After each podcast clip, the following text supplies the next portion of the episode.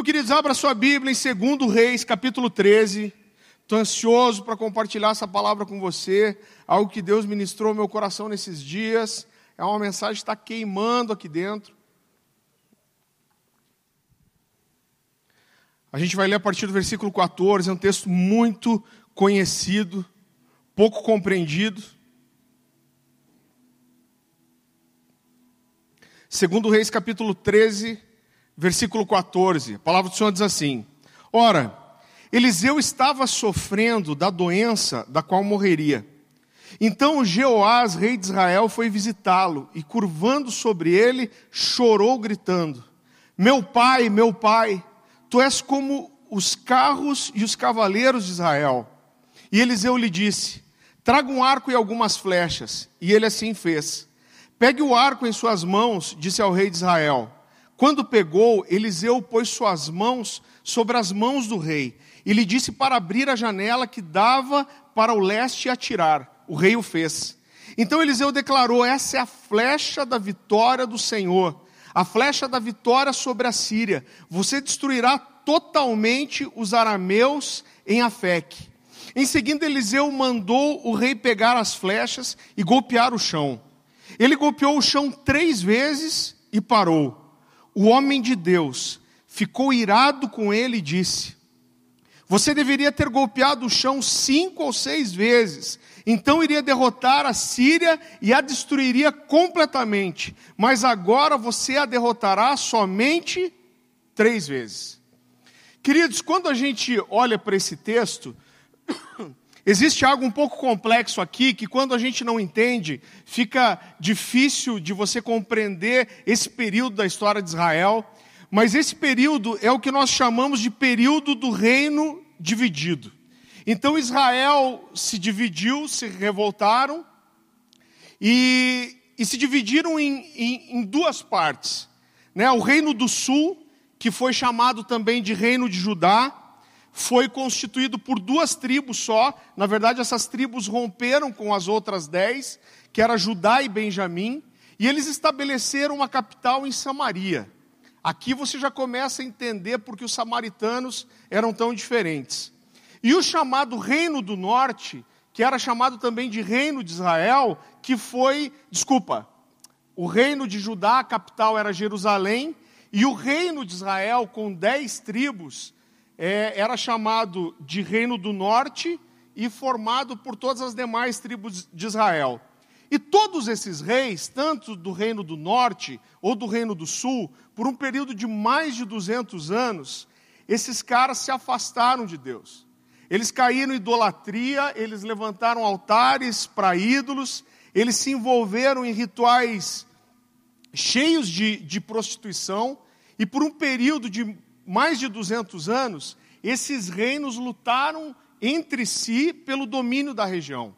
Se a gente estudar um pouco de história, a gente vai ver que num período de 209 anos, o reino do norte teve 19 reis. Então dá pouco mais aí do que um rei para cada 10 anos. E toda vez que um rei morria, o povo fechava o pau, não existia concordância, eles batalhavam para ver quem seria o próximo rei. Dentre esses 19 reis, a história é pior ainda. A gente vai ver que sete deles foram assassinados, um cometeu suicídio e outro Deus matou. A Bíblia fala que Deus o feriu e o destituiu. Olha o que a Bíblia fala sobre esse período. Vá comigo para 2 Reis, capítulo 17.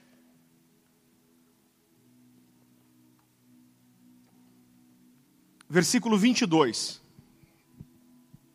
A palavra do Senhor diz assim: Assim andaram os filhos de Israel em todos os pecados que Jeroboão tinha cometido. Nunca se apartaram deles até que o Senhor afastou Israel da sua presença, como falara pelo ministério dos seus servos, os profetas. Esses reinos não andavam só divididos, queridos, mas eles andavam também afastados de Deus. E quando a gente olha em toda a história, toda vez que o povo se afasta de Deus, Deus levanta quem? Os profetas. Então Deus, em todo esse período, ele levantou homens para serem a sua voz no meio do povo e tentar tirar, trazer o povo de volta para si.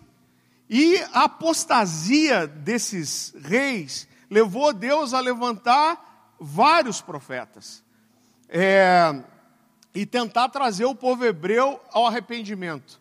Agora, com certeza, não era fácil ser um profeta nesses dias. Apesar de às vezes eles recorrerem aos profetas, por quê? Porque quando vinham inimigos de fora, os reis, quando viam a coisa apertar, muitas vezes eles procuravam os profetas e eles falavam: Olha, pergunta a Deus se a gente deve ir à batalha ou não. E esses homens de Deus consultavam a Deus e traziam a resposta. E às vezes Deus dizia vão, às vezes Deus dizia não vão, às vezes Deus dizia olha, se arrependam e eu vou trazer a vitória. Mas apesar desses profetas sempre ajudarem, estarem dispostos a ouvir Deus e dar uma direção para o povo, eles nunca deixaram de apontar o pecado do povo e apontar o pecado dos reis. E isso trazia rejeição. A verdade é que os, os governantes eles queriam distância dos profetas. Porque toda vez que tinha uma, uma desgraça, eles corriam para um profeta, o profeta ajudava, mas dizia: vocês só estão vivendo isso porque vocês estão afastados de Deus. E eles ignoraram todas as vezes o pedido, a direção desses profetas para eles se voltarem a Deus e se arrependerem. E, e, rejeitaram os profetas e fizeram coisa pior do que isso, como matar e perseguir os profetas. Nessa época desse texto que nós lemos de Elias, os dois lados tinham profetas. Na verdade, o reino de Israel tinha Elias e o reino de Judá tinha um cara chamado Zacarias que fazia um papel muito parecido com o de Elias. Agora, olha o fim desse cara chamado Zacarias. Vá comigo para 2 Crônicas. Isso aqui é mais ou menos no mesmo período.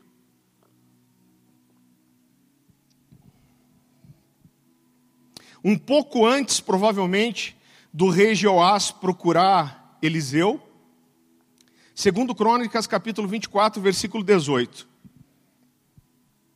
A palavra do Senhor diz assim: então abandonaram o templo do Senhor, o Deus dos seus antepassados, e prestaram culto aos postes sagrados e aos ídolos. Por culpa deles, a ira de Deus veio sobre Judá e Jerusalém. Embora o Senhor tivesse enviado profetas ao povo para trazê-los de volta para ele, e os profetas tivessem testemunhado contra eles, o povo não quis ouvi-los. Então o Espírito de Deus apoderou-se de Zacarias, filho do sacerdote Joiada, ele se colocou diante do povo e disse: Isso é o que Deus diz. Por que vocês desobedecem aos mandamentos do Senhor? Vocês não prosperarão. Já que abandonaram o Senhor, ele os abandonará. Mas alguns conspiraram contra ele, por ordem do rei, apedrejaram-no até a morte no pátio do templo do Senhor. O rei Joás não levou em conta que Joiada, pai de Zacarias, tinha sido bondoso com ele e matou seu filho. Esse ao morrer exclamou: Veja isso, Senhor, e faça justiça. Querido, a consequência desse rei chamado Joás é muito parecido com o nome do rei de Judá, que era Jeoás, mas a consequência desse cara não ter ouvido o profeta e ter mandado Zacarias foi terrível.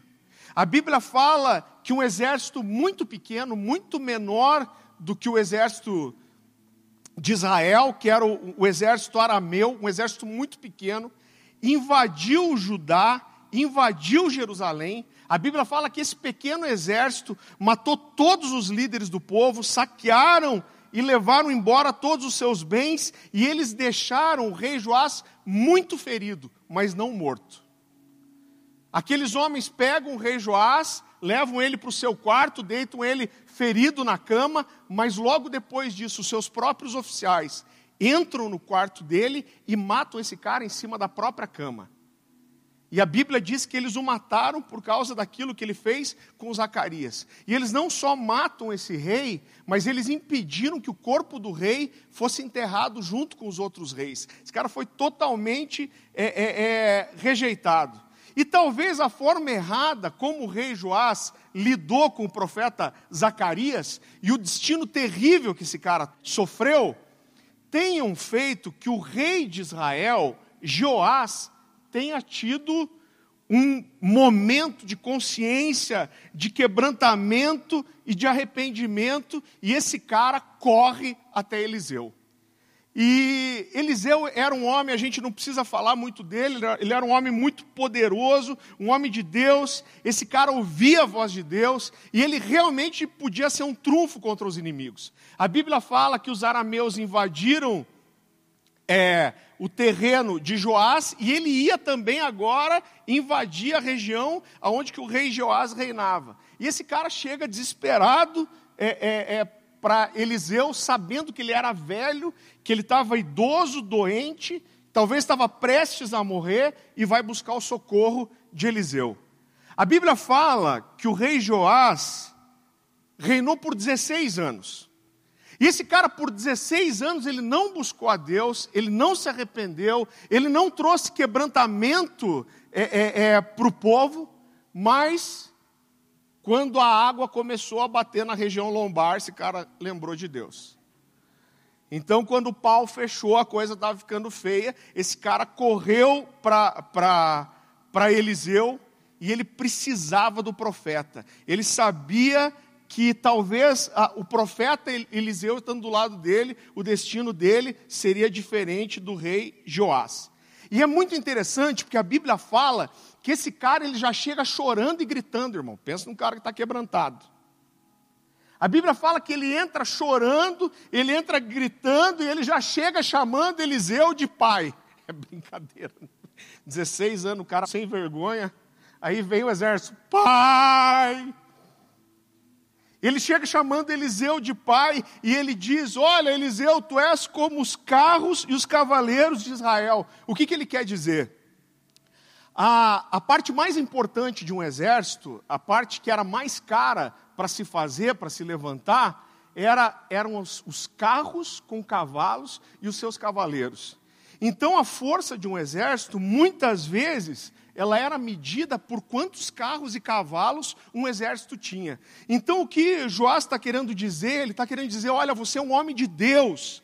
Você é mais importante, ou você é tão importante como os carros e seus cavaleiros, e ele está dizendo para Eliseu: Eliseu, eu sei que você é um homem de Deus, eu sei que você é um profeta, eu sei que você pode atrair a misericórdia de Deus, e isso pode fazer toda a diferença na nossa história e na minha vida. Então era um momento de arrependimento, de quebrantamento de Jeoás. Ele reconhecia nesse momento que ele precisava de Deus. E a Bíblia fala que Eliseu fala: Olha, traga para mim um arco e algumas flechas. Normalmente o maljava, a Bíblia não diz que ele trouxe as flechas do maljava, também não acredito no cara pegando um maço de flecha e jogando na mão do rei. Mas normalmente o maljava, no maljava, cabia sete flechas. E de uma forma profética, quando esse arco chega, a Bíblia fala que Eliseu, doente, velho, ele se levanta e ele põe as mãos dele, manda o rei retesar o arco, e ele coloca as mãos dele junto das mãos do rei Joás, de uma forma profética. E ele fala: Olha, abra a janela que dá para o leste. Provavelmente era do leste que viriam os inimigos. E Eliseu fala: Atira. E o rei atirou. Depois que o rei atira, Eliseu fala: Olha, essa flecha é a flecha da vitória do Senhor. Com, com ela você vai vencer a Síria e você vai é, derrotar todo esse povo. E Eliseu fala: Agora pega as flechas e atira no chão. E a Bíblia fala que o rei Joás atirou uma, atirou duas, atirou três e parou. E quando ele parou, a Bíblia fala que Eliseu ficou muito indignado. Eu acho forte essa expressão.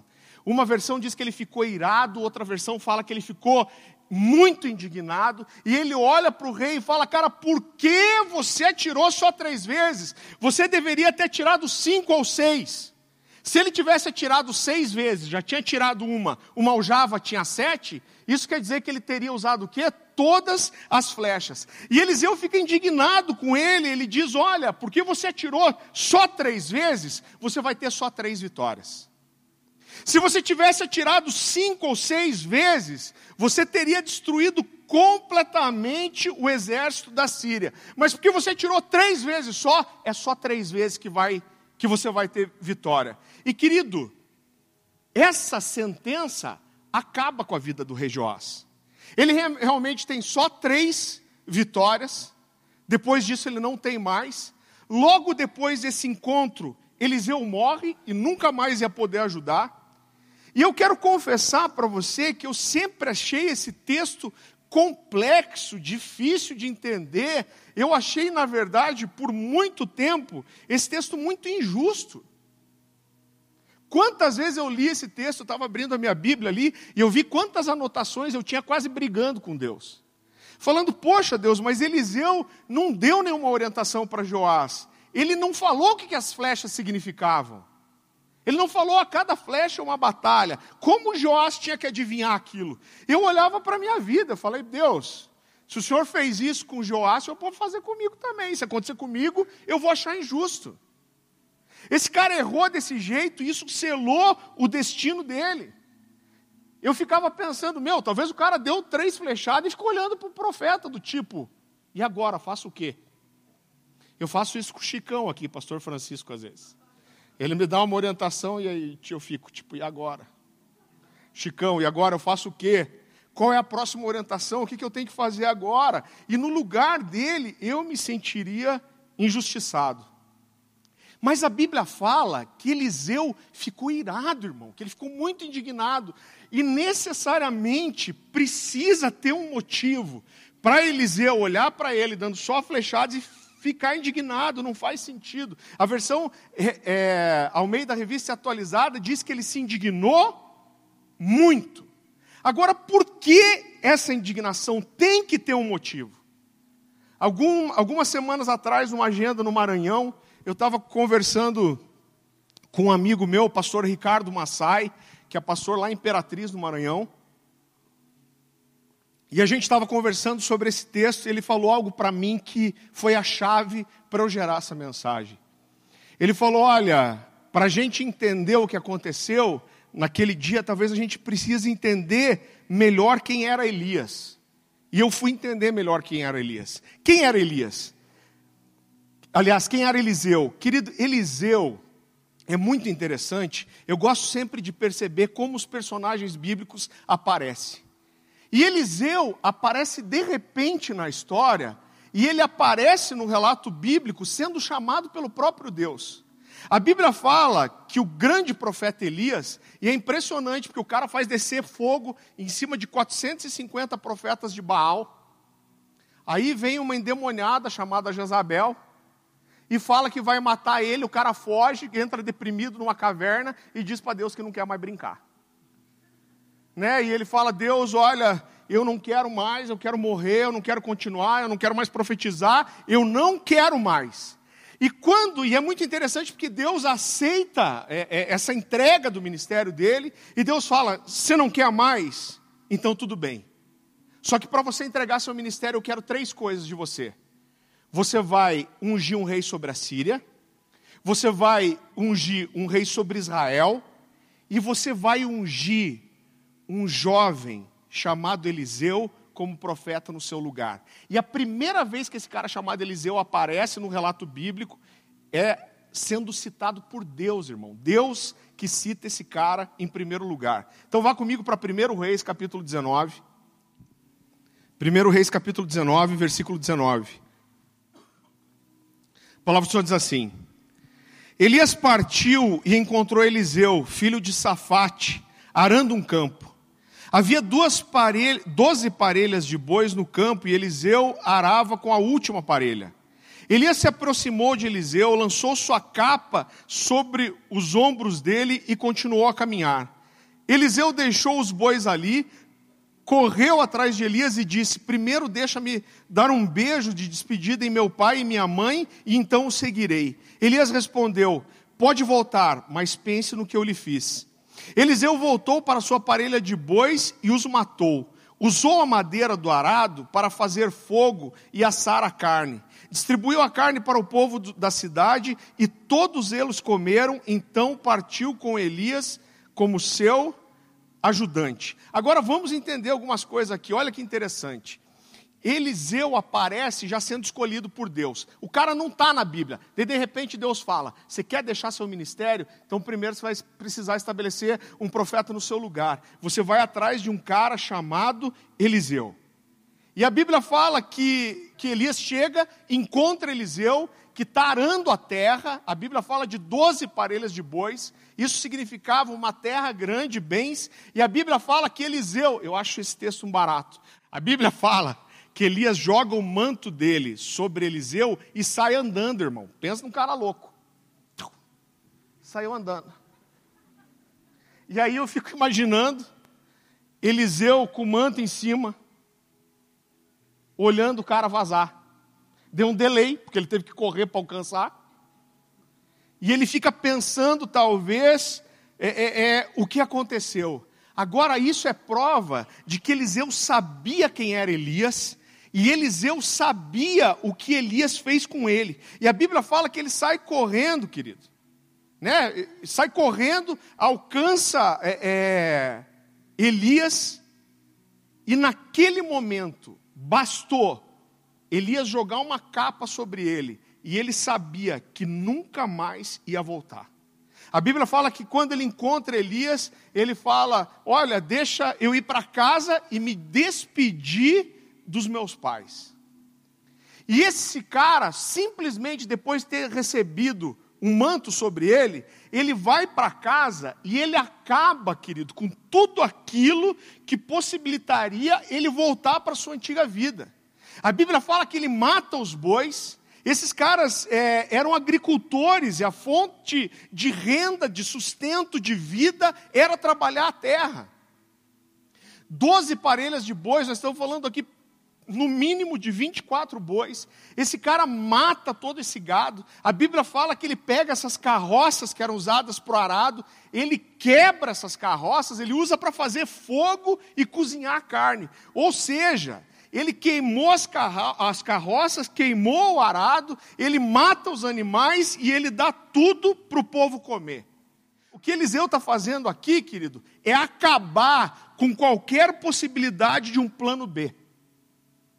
Ele recebe o manto sobre ele, ele acaba com qualquer possibilidade de voltar, ele acaba com qualquer possibilidade de voltar para a sua vida antiga, ele põe fogo em tudo aquilo que podia prender é, é, ele ao passado. Quando ele recebe essa comissão de ser um profeta, ele sabia que ele ia ser perseguido, Jezabel, nessa época, estava matando os profetas. Ele sabia que ele tinha uma grande chance de morrer. E eu acredito particularmente que ele falou: ó, Deixa eu me despedir dos meus pais. Ele se despediu mesmo. Ele está chegando para os pais e dizendo o quê? Ó, Essa vida acabou. Ele está olhando para os pais e dizendo adeus. Ele está dizendo: Eu não volto. A minha vida agora é outra. Tudo mudou. E ele junta tudo aquilo que podia trazer sustento para ele um dia, e ele queima tudo, na minha opinião, para que ele nunca mais se sentisse tentado e tivesse o risco de voltar atrás. E a partir desse momento, ele começa a seguir a Elias como seu auxiliar, seu discípulo, e ele nunca mais é, é, é, deixa esse homem para trás. Agora é interessante porque a Bíblia fala que Elias já tinha tido um auxiliar, Elias já tinha tido um discípulo, mas lá em 1 Reis, você não precisa abrir, capítulo 19, versículo 3, a Bíblia diz que quando Jezabel começa a matar os profetas e promete que vai matar Elias, o que, que Elias faz? A Bíblia diz que ele chega num lugar chamado Berseba, e ele chega para o rapaz que era seu discípulo, que era seu auxiliar, e ele fala: Olha, eu vou seguir adiante e você fica aqui. E o que, que acontece com esse jovem? Ele fica.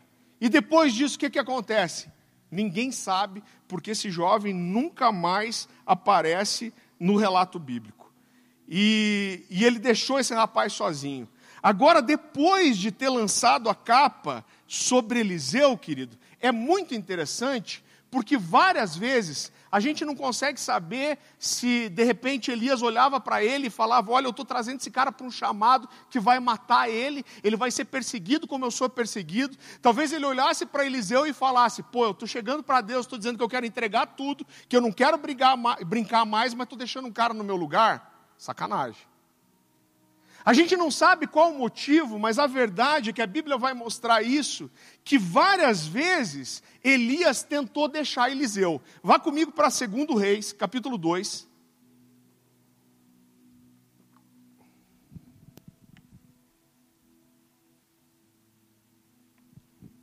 A partir do versículo 1. A palavra do Senhor diz assim: Quando o Senhor levou Elias aos céus num redemoinho, aconteceu o seguinte: Elias e Eliseu saíram de Gilgal e no caminho lhe disse Elias: Olha só, fica aqui, pois o Senhor me enviou a Betel. Ele está dizendo: Eu vou, você fica. Agora, qual é a resposta de Eliseu? Porém, Eliseu, porém, disse: Juro pelo nome do Senhor e pela tua vida. Engraçado que ele não jura pela vida dele, né? Eu vou jurar pela sua. Juro pelo nome do Senhor e pela sua vida que eu não vou te deixar e só. E foram para Betel. Em Betel, os discípulos do, dos profetas foram falar com Eliseu e perguntaram: Você sabe que hoje o Senhor vai levar para os céus o seu mestre, separando de você? Respondeu Eliseu: Sim, eu sei, mas não falem nisso. Então Elias, Elias lhe disse: Fique aqui, Eliseu, pois o Senhor me enviou a Jericó. E ele respondeu o quê? Juro pelo nome do Senhor e pela sua vida, que eu não te deixarei ir só. Pensa num cara chicletes e desceram para Jericó. Em Jericó, os discípulos dos profetas foram falar com Eliseu e lhe perguntaram: Você sabe que hoje o Senhor vai, vai levar para os céus o seu mestre separando de você? Respondeu Eliseu: Sim, eu sei, mas não falem disso. Em seguida, Elias lhe disse: Fique aqui, pois o Senhor me enviou ao rio Jordão. E ele respondeu o quê? Juro pelo nome do Senhor e pela tua vida, que não te deixarei ir só. E então partiram juntos. Então esse jovem, querido, ele era tão intenso naquilo que ele acreditava, naquilo que ele queria, que ele não deixava Elias por nada. A gente vai encontrar outros momentos, Elias acho que tentava se livrar dele. Ele falou, cara, eu não deixo você.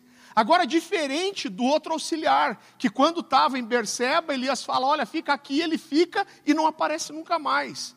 Agora, em um certo momento, Elias diz algo muito especial para Eliseu. Vá comigo para 1 Reis, capítulo 2, versículo 9. A palavra do Senhor diz assim: Havendo eles passado, Elias disse a Eliseu: Pede-me o que queres que eu te faça, antes que eu seja tomado diante de ti. Disse Eliseu: Peço-te que me, to me toque por herança porção dobrada do teu espírito. Humilde o garoto. Tomou, tornou-lhe Elias, dura coisa pediste. Todavia, se me vires quando for tomado de ti, assim te fará. Porém, se não me vires, não se fará. Indo eles andando e falando, eis que um carro de fogo, com cavalos de fogo, os separou um do outro, e Elias subiu aos céus em um redemoinho. Queridos, agora aqui tem algo muito interessante. Esse cara, quando recebeu a capa, ele recebeu uma comissão e ele largou tudo. Ele queimou suas carroças, ele queimou os, doi, os bois, ele se despediu dos seus pais e ele não largava Elias, mesmo que Elias tentasse. E quando Elias chega para ele e fala: O que, que você quer que eu te faça? Ele diz: Eu quero porção dobrada do teu espírito. E Elias diz: Olha, você pediu uma coisa dura, você fez um difícil pedido. E ele falou: Mas você vai ter. E qual era a condição? Que quando eu for levado aos céus, você esteja presente e veja. Só que a condição que Elias está colocando para ele, querido, era simplesmente aquilo que ele já fazia. Ele não pediu nada extraordinário, ele não pediu nada demais. Na verdade, o que ele está dizendo para Eliseu é o seguinte: se quer porção dobrada, então continua fazendo exatamente aquilo que você já faz. E querido, Eliseu nunca mais voltou atrás. Se a gente for olhar para a vida de Eliseu, a gente vê que ele nunca retrocedeu. Eliseu fez o dobro dos milagres de Elias. Eliseu dedicou sua vida para ser boca de Deus na sua geração. E no final da vida, idoso, sofrendo de uma doença, a Bíblia fala que ele era avançado de idade, de idade a gente não, não sabe quanto tempo, mas ele estava idoso, doente, pronto para morrer. Nesse momento, aparece um cara, um rei, chamado Joás. E Joás entra chorando e clamando dentro da casa dele. E esse cara chamado Eliseu, doente, velho, se levanta pela última vez para ser um profeta. E a Bíblia fala que ele olha para o rei é, é, e fala: traz as flechas lá.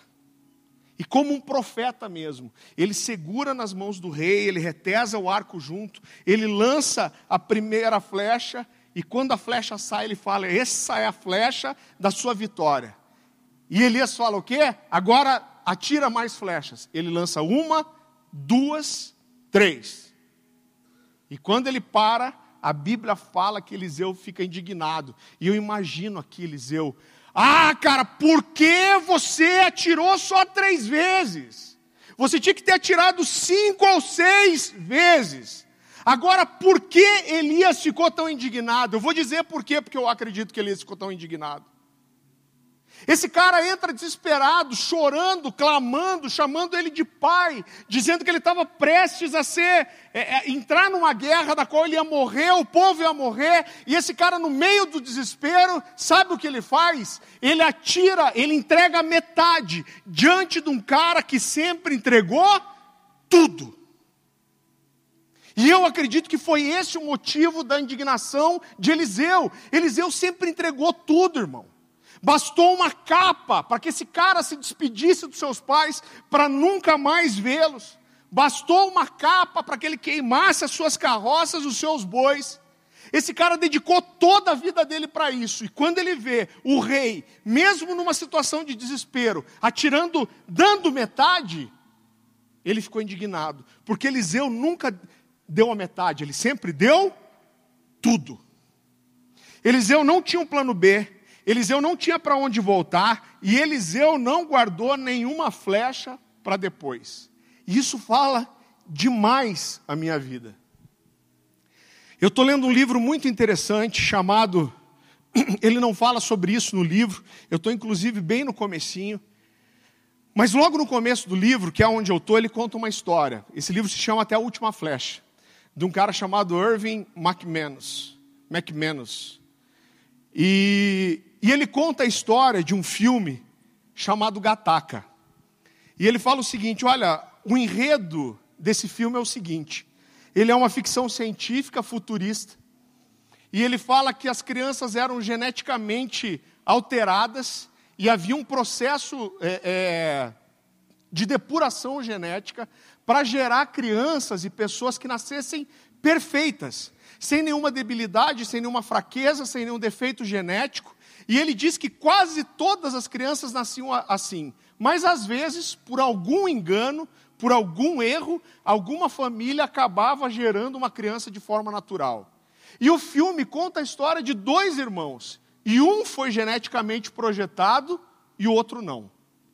E ele diz que no contexto do filme, eu não sei se alguém aqui já assistiu, eu não lembrei pelo menos de ter assistido. Ele diz que no contexto do filme, essas pessoas que não eram geneticamente aperfeiçoadas eram a escória da sociedade. Por quê? Porque, pela lógica, nunca alguém que não foi geneticamente modelado e filtrado poderia competir com alguém que foi projetado para ser alguém perfeito. E esses dois irmãos crescem juntos. Mas ao contrário de todas as expectativas, o irmão, que era o irmão que nasceu de forma natural, ele começa a se destacar em algumas coisas. Não porque ele era melhor, mas porque esse cara era um sonhador, porque ele tinha objetivos, porque ele tinha uma gana de conquista. E a, e a história fala que em certo momento esses dois irmãos resolvem fazer uma competição. E eles mergulham no mar. E o, o irmão que não era geneticamente é, é, transformado, nada muito bem. E o outro, que era o irmão perfeito, mergulha atrás dele e tenta nadar. E eles queriam ver quem nadava mais longe. E eles nadam, nadam, e o irmão tenta com muito esforço alcançar o irmão que seria o imperfeito. E ele fica indignado e no meio da, da, dessa corrida, ele grita para o irmão: Como você consegue? Como você consegue nadar assim? Como você consegue ganhar de mim? Isso não faz sentido. E o irmão não dá nem bola e continua nadando. E ele se esforça tanto que ele sempre chega perto do irmão, mas nunca consegue alcançar. Mas chega num momento que esse irmão, que era geneticamente modificado, ele começa a se sentir cansado. As braçadas começam é, é, é, a diminuir e ele começa a ficar apavorado e com medo de se afogar. E ele grita para o irmão: ele fala, Olha, até onde você quer ir? Diz que ele olha para trás e as luzes da praia já estão desaparecendo. E ele fala: Olha, vamos voltar. E o irmão diz: Agora já é tarde para voltar. Agora é mais fácil a gente chegar do outro lado. E o irmão olha e não enxerga a margem, a margem do outro lado. Ele fala: o outro lado é aonde? Eu não consigo ver do outro lado. E ele fala: você quer matar a gente? Você quer nos afogar? Como a gente vai chegar lá? E nessa hora o irmão para de nadar e olha para ele e fala assim: Você quer entender como eu fiz isso? Como eu faço isso? E o irmão fala: Como? E ele fala: Eu só consigo fazer isso porque eu não guardei nada para a volta. Eu dei tudo que eu tinha para ir. E querido, isso fala demais sobre a nossa vida e aquilo que Deus tem para nós. Deus nos chamou para uma vida aonde não cabe olhar para trás. Eu quero que você abra sua Bíblia comigo no Evangelho de Lucas, capítulo 9.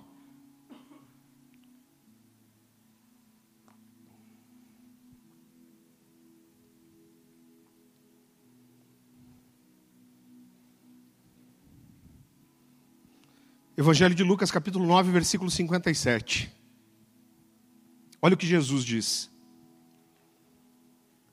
Quando andavam pelo caminho, um homem lhe disse: Eu te seguirei por onde quer que fores.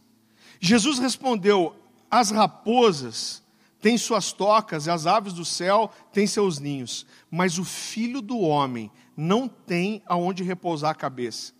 A outro disse: Siga-me. Mas o homem respondeu: Senhor, deixa primeiro sepultar a meu pai. Jesus lhe disse: Deixe os mortos sepultarem os seus mortos.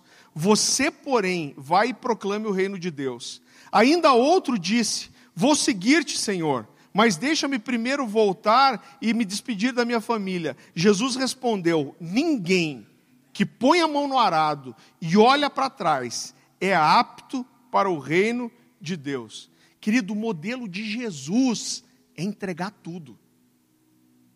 O modelo de Jesus é dar tudo e não olhar para trás. Foi isso que Jesus fez. Jesus, quando ele faz aquela oração no Getsemane, e ele fala Deus, ele reconhece que podia haver uma divergência entre a vontade dele e a vontade do Pai, e ele chega, se ajoelha para o Pai e fala: Olha, Pai, eu sei que tudo te é possível. Ele diz: Então, se é possível, passa de mim esse cálice. Mas ele termina dizendo o quê? No entanto, não seja feita a minha, mas a sua vontade. Ele está dizendo que eu não vou voltar para atrás. E se eu precisar entregar tudo, eu vou entregar tudo. E querido, se você decidiu por Jesus, você não pode ter um plano B. Se você decidiu obedecer a palavra de Deus, você não pode ter um plano B. Quantas pessoas eu atendo e falo, não, eu sou alguém de Deus, eu escolhi Deus, eu escolhi o Senhor, mas quando o cara tem uma situação no trabalho que ele precisa mentir ou escolher o princípio, o que, que ele faz? Plano B. Ele sabe que Deus chamou ele para uma vida de santidade, mas quando aparece uma oportunidade, o que, que ele faz? Plano B. Se você decidiu ser o que Deus te chamou para ser, você não pode ter um plano B. Você não pode deixar que nada seja uma segunda opção para você. Eu não tenho uma segunda opção. Eu viajei com uma pessoa, alguns dias atrás, um cara que eu comecei a acompanhar, e ele me falou uma coisa interessante que, que me marcou. Esse cara nem me conhece muito. Eu não vou nem dar valor ao que ele falou, no sentido dele ter uma revelação, um entendimento, ou de me valorizar nisso. Mas esse cara, em certo momento, ele falou assim: Cara, eu quero andar com você, sabe por quê? Falei: Por quê? Porque eu já conheci muito cara que dizia que era homem de Deus. Eu conheci muito homem de Deus. Ele falou: Mas quando eu olho para a sua vida, você me faz sentir a segurança de que você vai ser um pastor para sempre.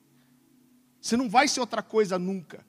E se eu escolher andar com você, eu sempre vou ter um pastor. Querido, não existe outra alternativa. Não existe outro lugar. Eu entendi o que Deus tinha para mim e, e, e, não tem outro lugar. Eu quero que você abra comigo em Hebreus capítulo 10.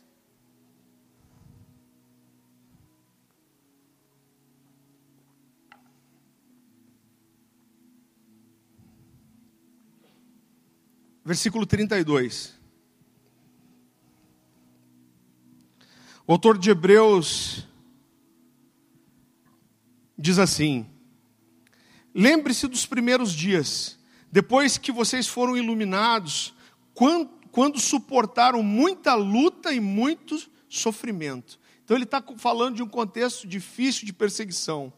Algumas vezes vocês foram expostos a insultos e tribulações, em outras ocasiões fizeram-se solidários com os que assim foram tratados.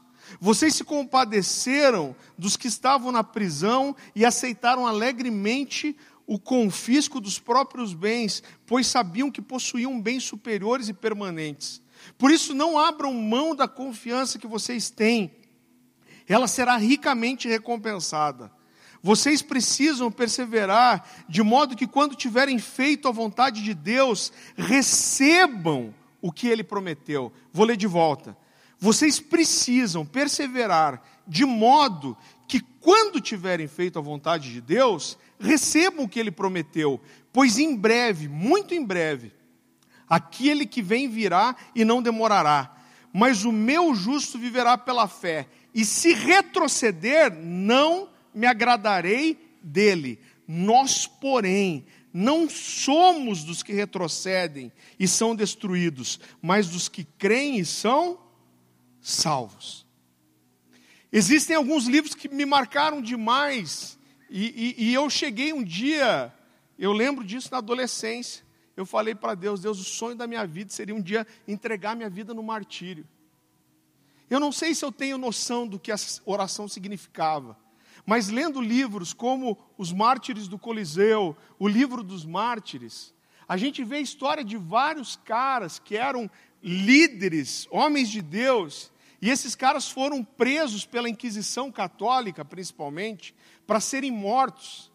E existem algumas histórias de alguns pais da fé que a igreja se juntou para soltar esses caras. A Bíblia fala de um cara, eu não lembro o nome dele agora, mas que estava preso numa espécie de uma carroça, que era uma, uma jaula. Você já deve ter visto isso em, em filme né, uma espécie de uma prisão, pegava o cara na rua, jogava naquela carroça com grade e transportava. E quando eles deram um minuto de bobeira, vários irmãos chegaram para cortar aquelas correntes e libertar aquele homem.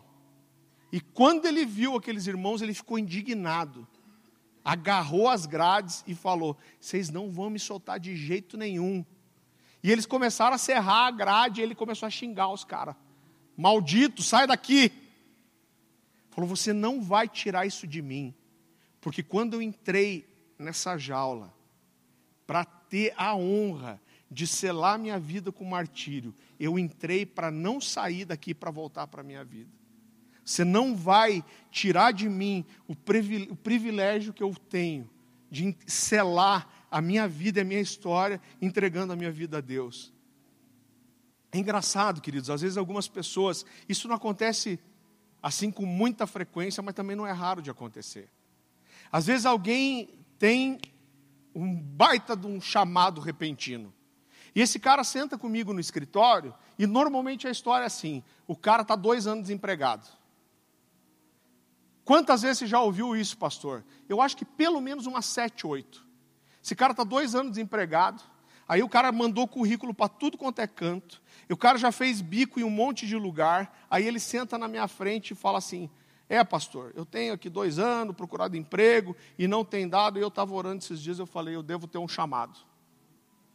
E eu estou aqui me colocando à disposição, porque eu quero servir a casa do Senhor, porque não deu nada certo, então Deus deve ter alguma coisa para mim. E aí eu tenho que fazer cara de pastor Uhum. Vontade de falar miserável. Você acha que eu estou aqui, cara, porque eu não tinha o que fazer?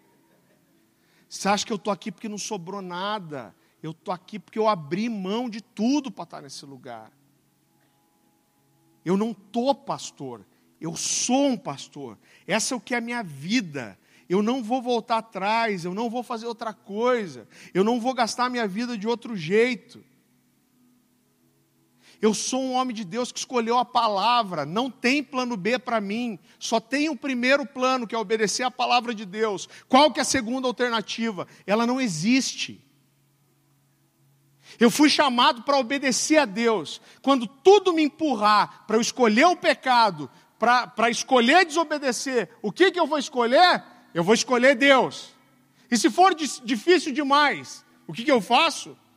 Eu continuo escolhendo Deus, por quê? Porque não tem alternativa, porque eu queimei as minhas carroças, eu queimei os meus bois, eu não vou olhar para trás, eu nunca vou voltar para outra vida. Quando eu entrei para um casamento, eu nunca vou sair desse casamento. Não vou sair, irmão. Não vou deixar. Por quê? Porque eu casei para sempre. Se tiver dificuldade, desafio, e tem, eu casei para sempre, eu não volto atrás. Eu não volto atrás da palavra, isso é minha vida, é minha identidade, é o que eu sou. E eu quero dizer para você que enquanto você tiver um plano B no seu coração, você não está pronto para corresponder a um destino extraordinário que Deus tenha para você. Você não está.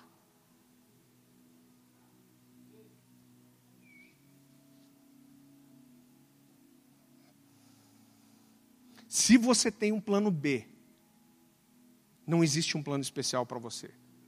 Ou você ainda não encontrou ele.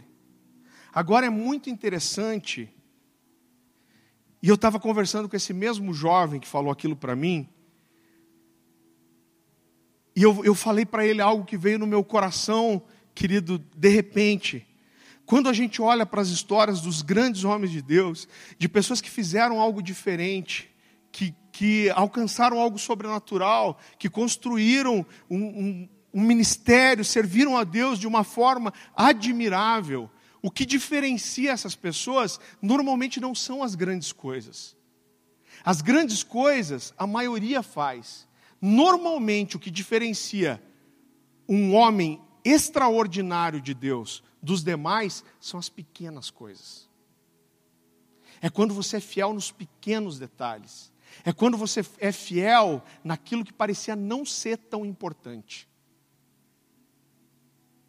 Ninguém vai ter um destino extraordinário porque não trai a esposa. Ah, mas não é importante não trair a esposa? Claro que é, mas muitos não traem. Mas o, os grandes homens de Deus vão se diferenciar nas outras coisas que não são só mandamentos. O pastor Luiz Hermínio tem uma frase muito interessante, ele diz assim: que obedecer é para os naturais, mas sacrificar é para os sobrenaturais. Sabe quem são os caras extraordinários? São aqueles caras que vão além, que fazem alguma coisa que outro não fez, que sai, que sai da média. Eu lembro que quando eu estava saindo da adolescência, eu já falei isso várias vezes para vocês. Meus pais tinham uma casinha antonina. Eu chegava a me fechar 15 dias e, e ficar fechado orando lá. Eu lembro que um dia um dos meus amigos, chegou para mim e falou assim: Cara, mas 15 dias é demais. Você se desconecta de tudo, cara. Se desconecta até da sua vida, do que está acontecendo, do que está acontecendo até na igreja. Ele falou: É muito tempo. Ele falou: Não dá para fazer isso. Eu falei: Que se dane, eu quero me desconectar. Eu não quero ser igual aos outros. Eu quero encontrar aquelas pequenas coisas que podem me levar a ter um destino extraordinário. E querido, eu estava olhando para a minha vida nesses dias, quando essa mensagem estava entrando no meu coração, e eu consigo olhar para várias situações na minha vida, em que eu me deparei em momentos que eu tive que dar um passo para começar a fazer. Mas quando eu comecei a fazer, eu sabia que aquilo era para sempre. O dia que eu marquei para conversar com a Dani na casa dos pais dela, eu sabia eu lembro da oração que eu fiz descendo a rua que dava para a casa dos pais dela. Eu fiz uma oração e eu disse assim: Deus, eu sei que hoje, nesse dia, dia 9 de setembro do ano 2000, eu estou indo começar uma coisa aqui que é para sempre. Não tem volta. E várias vezes na minha vida eu olho coisa e eu falo, isso aqui é uma decisão para sempre. E eu lembrei de uma decisão que eu tomei que era para sempre. Em 2010, eu pedi demissão do meu trabalho. Na verdade, deixa eu te contar a história bem rapidinho. Eu sonhava em ter ministério em tempo integral desde os 16 anos. Eu conhecia a Dani, eu sabia que eu tinha que trabalhar para casar, eu precisava construir algumas coisas. E depois que a gente casou, eu fiz um propósito com Deus que em cinco anos, no máximo, nós dois estaríamos em tempo integral. Mas logo depois de um ano de casamento, eu comecei a orar para Deus e falar: Deus, deixa eu sair, deixa eu sair. Eu fazia duas orações de manhã quando saía para o trabalho. Deus, obrigado pelo trabalho incrível que eu tenho, o salário que eu tenho, a posição que eu tenho. E a segunda oração era: me deixa sair de lá. E por muito tempo eu orei e Deus falou: ainda não, ainda não, ainda não. Por alguns anos. Um dia eu estava orando de madrugada na minha casa e Deus me falou de uma forma muito específica: em seis meses você pode pedir demissão do seu trabalho. Eu lembro que eu comentei só com o pastor, que é meu pastor direto na época, não tinha nenhuma promessa da igreja, não tinha nada certo. E uns 15 dias depois disso, eu estou numa reunião de oração na igreja e o pastor Paulo subirá irmão do pastor Luciano, a gente não tinha muito contato na época. Ele chegou para mim e falou assim: Cara, eu acho que eu tenho uma palavra de Deus para te dar, mas você tem que julgar, porque em parte profetizamos. Eu falei: Paulo, fala de uma vez, criaturas. Ele falou: Cara, é específico demais. Eu falei: O que, que é, Paulo? Ele falou: Você está orando para estar no ministério em tempo integral? Até encostei. Eu falei: Por quê? Porque Deus me falou que em seis meses está liberado. O que, que eu fiz, irmão? não precisava de mais nada. Eu peguei meu calendário, eu marquei quando dava, acho que cinco meses, porque eu falei, os caras vão me pedir um mês para eu treinar alguém no meu lugar. Eu falei, eu vou pedir demissão. Só que eu precisava que a empresa me mandasse embora. Eu falei, Deus, esse vai ser um sinal. Por quê? Não ia ter salário da igreja. Não tinha, não tinha nada, não tinha salário, não tinha nada, tinha parado de viajar pregando para estar dentro da igreja. Eu falei, se eu pedir demissão, mês que vem eu já não tenho o que comer. Então eu preciso que esses caras me mandem embora para eu ter pelo menos essa rescisão para viver um, ter um tempo aí, ter uma margem. Eu falei, essa vai ser um sinal. Só que eu cheguei para o meu gerente, meu coordenador primeiro, não meu gerente, e falei, cara, é assim. Falei, você sabe que eu sou crente, você sabe que sou envolvido com a igreja, você sabe que eu tenho livro escrito. Cara, você pastor. E eu quero sair da empresa, mas eu preciso que me mande embora. E ele falou, cara, a empresa não manda ninguém embora. Eu trabalhava no grupo RPC, na Gazeta do Povo. Ele falou, cara, não manda ninguém embora. Alguns anos atrás foi feito, não faz mais, não existe isso. Eu falei, cara, mas você pode? Eu, eu, eu sabia que Deus estava nisso. Eu falei, você pode falar, cara, com a com a nossa coordenadora, a nossa gerente geral. Ele falou: Ó, falar eu posso. Aí acho que passou uns três dias, ele chegou para mim e falou: Ó, Farley, falei e realmente não tem o que fazer. Se você quer sair para isso aí, você tem que pedir demissão. E eu lembro que eu fiquei chocado, porque eu tinha certeza que Deus ia intervir naquilo. Falei, cara, mas falei, eu tinha tanta certeza. Eu falei, será que eu errei? Será que eu não ouvi Deus? E eu lembro que eu estava voltando para casa, eu morava aqui no Xaxim, eu estava ali na Marechal Floriano, e eu orei para Deus e falei, Deus, eu falei, e agora, Deus? Eu falei, é a sua vez. Chegou os cinco meses, eu pedi para sair, mas eles falaram que não vão me mandar embora. Eu falei, a minha parte eu fiz, tudo que eu podia eu fiz. E eu ouvi Deus falar comigo. Deus falou assim: você não fez tudo. Falei, como não fiz tudo, Deus? Você falou, você não conversou com os donos da empresa ainda. Eu falei, eu devo estar muito loucão. Que acesso que eu tinha aos donos da empresa? Nenhum, irmão. 1.800 funcionários. O que, que eu fiz? Eu escrevi uma carta e eu falei, Deus, se o senhor está nesse negócio aqui, eu vou já vou regaçar nessa carta. Fazer a carta mais crente que eu imaginar e eu vou entregar para o meu, meu gerente e vou pedir para ele mandar para os donos da empresa. E eu escrevi essa carta e cheguei para o meu gerente e falei, cara, eu posso te pedir uma última coisa? Você pode me dar o e-mail dos donos, dos diretores da empresa, para eu mandar meu pedido, para eles me mandarem embora? Ele falou, cara, não posso te dar esse acesso. Nem eu tenho. Eu falei: se eu te dar esse acesso, você pode mandar para a nossa gerente geral? Ele falou para mim assim: manda aí que eu vou ver o que dá para fazer. E eu queria ler só um trechinho da carta para você. Eu achei essa carta hoje. Eu escrevi ela em, em 2010. Então começo dizendo, senhores presidentes da empresa, eu falo, eu trabalho na equipe tal, desde tal data, e aí eu digo assim, eu vou ler só alguns trechos.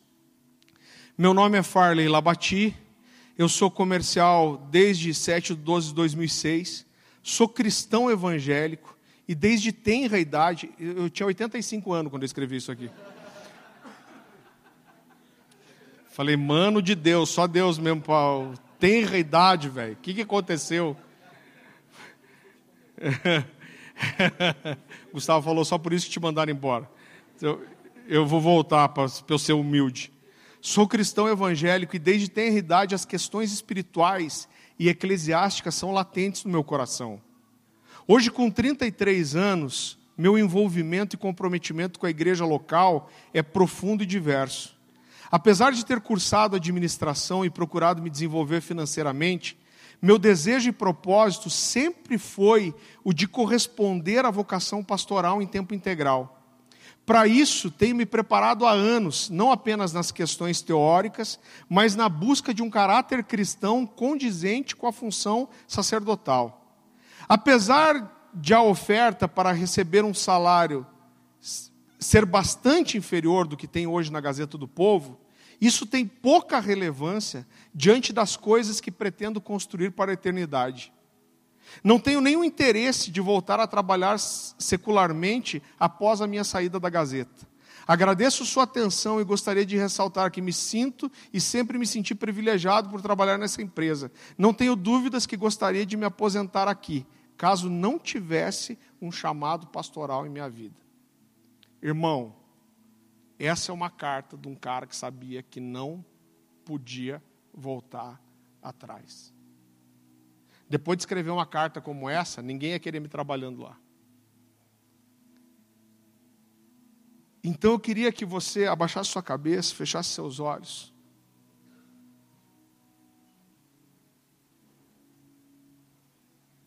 E eu queria que você sondasse seu coração.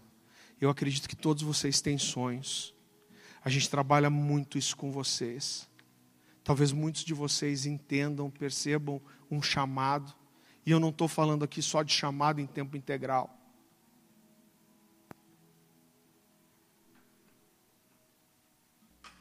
Mas, irmão, talvez algumas coisas nunca aconteçam na sua vida enquanto se tiver um plano B.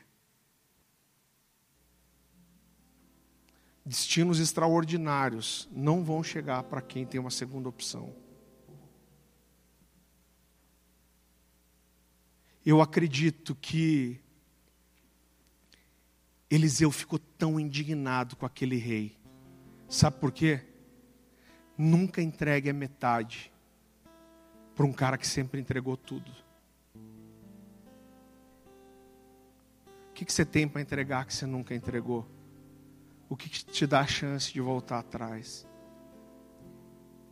Eu vou fazer um chamado aqui, um convite nessa noite, ele é muito específico. Eu não me importo se vier uma pessoa aqui para frente só, mas eu sei que isso é para alguém. Talvez você tenha perguntado, esteja perguntando por que, que algumas coisas não acontecem na sua vida, por que, que algumas promessas não vêm mas você está olhando para trás e você percebeu que você está guardando flecha. Você percebeu que você guardou seus carros e as suas carroças. Porque se não der certo, você tem para onde voltar, você tem um plano B. Mas nessa noite, Deus está falando com você, e você entende que existe algo que você precisa sacrificar que você precisa matar, queimar. Você percebe um passo que você precisa dar que não tem volta.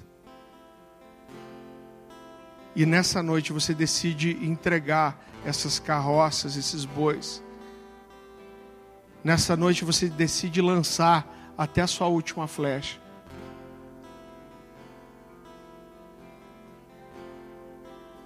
Talvez não tenha ninguém orando por você, mas eu quero te dar liberdade de sair do seu lugar, porque é uma forma de profeticamente você dizer para Deus: Eu estou me, me levantando para entregar as minhas últimas flechas, eu estou me levantando para entregar as minhas carroças e os meus bois, eu estou me levantando para me despedir dos meus pais. Pode sair do seu lugar e vir aqui para frente, deixa Deus falar com você. Faça a sua oração. Deixa esse ser um dia extraordinário e inesquecível na sua vida. Que você possa levar para sua casa, para sua semana, uma coisa no seu coração. Não ofereça metade para quem entregou tudo. Você recebe essa palavra? Deus te abençoe.